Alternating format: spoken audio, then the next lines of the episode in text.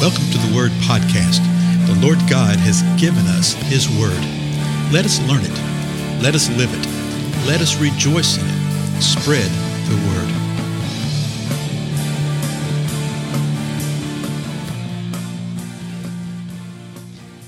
Well, blessings, everyone. This is Dale. Thank you so much for joining with me today. Uh, we're going to continue looking at the empowerment of the Holy Spirit, of spiritual gifts that we've been looking at, and the last several episodes, really showing us how the body of Christ is to function together, how we're to live together, how the Lord has structured us, okay? How He wants us to be. And the more we learn about it, uh, the more we see that we are not functioning that way, we're not living that way. We've looked at four major passages that deal with spiritual gifts and give us some insight how they work. And the bottom line is this that every person who is truly saved has the Holy Spirit within them. And the Holy Spirit is the one who releases his giftedness as he desires. And that is done at the behest of the Father and the Son in that marvelous mystery of the triune nature of God. And that these uh, this giftedness, this empowerment is for the common good for the good of the body of Christ. Now, it's also for the good of the world. It's good for the kingdom of God, but it's good for the body of Christ. And there's anywhere, some people say there's nine spiritual gifts. I know where they get that. I think there's more. If you actually add up all the things that are referenced in these various passages, I think there's 19 things that are named.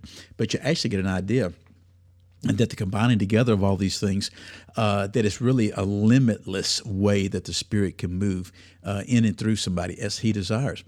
But we were forewarned about something here by Paul in 1 Corinthians 13. In 1 Corinthians 12, he tells us about how we're one body and we function together as one by the Spirit.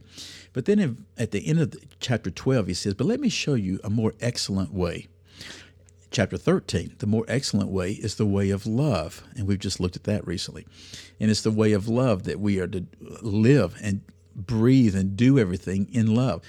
And he actually gives the examples. He said, if I if I'm phenomenal at prophecy, if I do all this stuff, if I heal everything, and yet I have love, I'm nothing.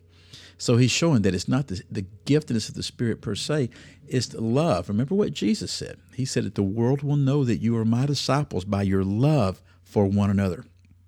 Okay, by your love for one another, not by your correct doctrine or theology, not by your great programs, not by the size of your church, not by your buildings, not by anything like that. It's by our love for one another. That's how the world will know. And so he told them in chapter 13 of 1 Corinthians to love one another. He says, We have faith, we have hope, we have love. Yes, but the greatest of these is love. Now, we go directly into chapter 14. Remember, no chapter division, no versification in the original. He says this, chapter 14, verse 1 Pursue love. Now, these verses right here, they get to the point to where every word's important, right? Pursue love, yet desire earnestly spirituals, spiritual gifts, but especially that you may prophesy.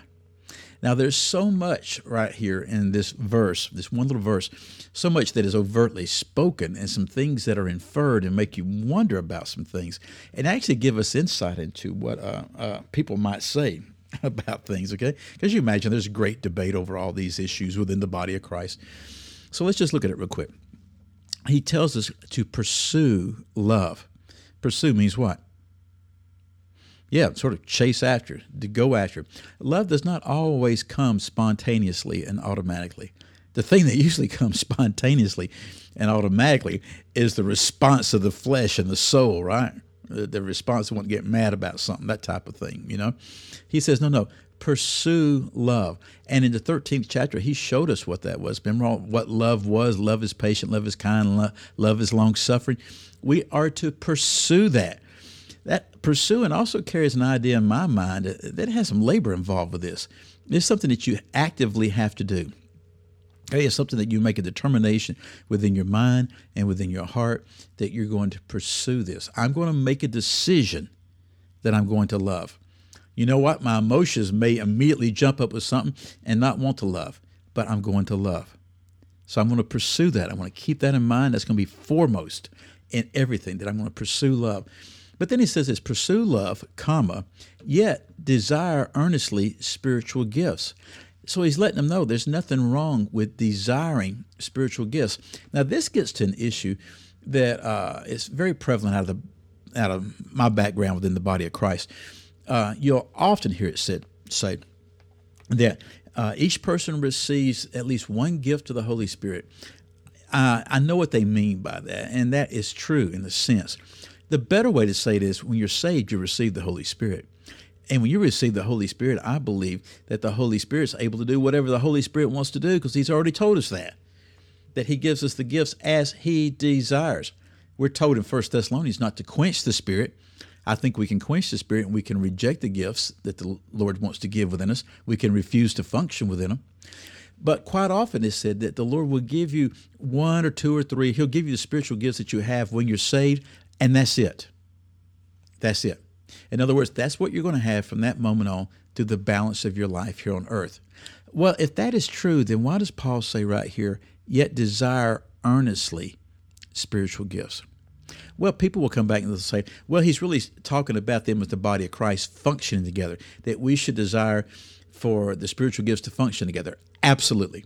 I can totally agree with that. Okay? And that may very well may be the major teaching of this, the major understanding of it, that we are desire that, and we're to desire as the body for each one of us to be functioning in the way that God has called us to function. But I think there's probably a little more to it. And it's just that that we would desire that the Spirit does what He desires to do in us every moment of every day. So pursue love, yet desire earnestly spiritual gifts. Now listen to this next part of the sentence. But especially that you may prophesy. Huh. Now, if that means exclusively that we're to desire that, that the spiritual gifts function within the body of Christ, then why would Paul say, especially that you may prophesy, if the Lord had not released the spiritual gift of prophesying upon somebody? Should we desire to have that gift that we haven't experienced yet, in other words? And I see that's the reason I'm thinking that it's the type of thing that we can sit there and say, Lord, use me as you desire the reason Paul says that you may prophesy, he explains to the balance of this chapter. Okay, and what is prophesying? Usually, when we hear prophesying, we're thinking of somebody uh, pulling some type of Carnac moment. And I know I'm revealing my age when I say that, but it's an old, an old skit from the uh, uh, Johnny Carson show, right? Night show. Now, we think of prophecy as being sitting there and foretelling something that is yet to happen, something that's going to happen in the future. Well, there's definitely that element of it. There's no doubt. Okay, there's prophesying like that. But the word also means, and you see it throughout the scripture, prophesying means to speak forth the truth, to tell the truth. So he's saying, I want you to pursue love, pursue love, and desire spiritual gifts, earnestly desire them. See, that earnest carries the idea of, of, of pursuit again, of going after, not just sitting and saying, Well, God, I want this and laying back. You know, he says, No, earnest, earnestly desire, but especially that you may prophesy. Now, what we're going to see is that Paul is setting up a juxtaposition between two spiritual gifts that he's going to talk about in this chapter because there was a problem in the church at Corinth. Can you imagine that? As a matter of fact, locally, uh, where I am right now and online even, we're going to be doing uh, uh, studying Second Corinthians in the fall of uh, 2017 and it sort of deals with a lot of this, what was going on with the church at Corinth, the problems they were having. And this is one of the issues that was going on. And I remember Paul had really, really built them up and talked about how wonderful they were and what God was doing, and it was totally true. But there were issues. So they're just like we are today. And he's saying this I know there's a problem right there. I know there's friction between giftedness within the body. And the friction was along this line those who prophesy and those who speak in tongues. Guess what? The same friction exists today because we don't listen to the Word of God. Some people just want to cast those gifts out and say, oh, they don't exist. They'll say, oh, well, 1 Corinthians 12 is not for today, but 1 Corinthians 13 is for today. But 1 Corinthians 14 is not for today, but 1 Corinthians 15 is for today. You can't do that. You can't cut and paste that way.